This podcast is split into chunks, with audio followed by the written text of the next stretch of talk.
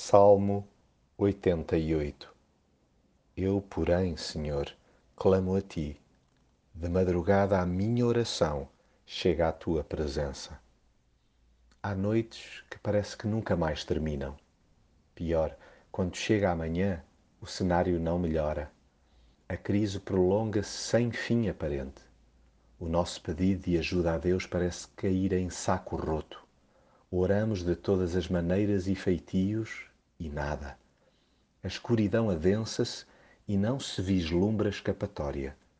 O cansaço generaliza-se e só apetece mesmo baixar os braços, entregar os pontos e deitar a toalha ao chão. A vontade de desaparecer é enorme de tão baixa estar a autoestima.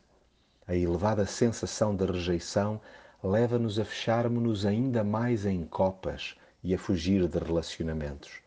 A vitimização acaba por ser o passo seguinte, sendo que em última instância nos insurgimos com Deus.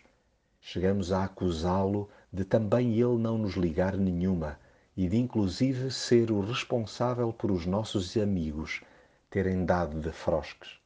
Sentimos-nos encurralados pelo sofrimento e invadidos pela indignação. Na ausência de soluções, resta-nos desabafar com Deus. E depois de deitar tudo cá para fora, é voltar a fazer o mesmo. Sim, persista sem orar, sobretudo quando não surgem respostas palpáveis. Insistir no diálogo com Deus é um extraordinário ato de fé. Podemos não perceber patavina do que Ele esteja a cozinhar, mas ao menos dizemos-lhe nem que seja em ato de desespero. E quando as trevas parecem ser o desfecho da conversa, eis que vem lá no nosso fundinho. Sabemos que Deus é o único que pode desfazê-las e alumiar-nos a alma.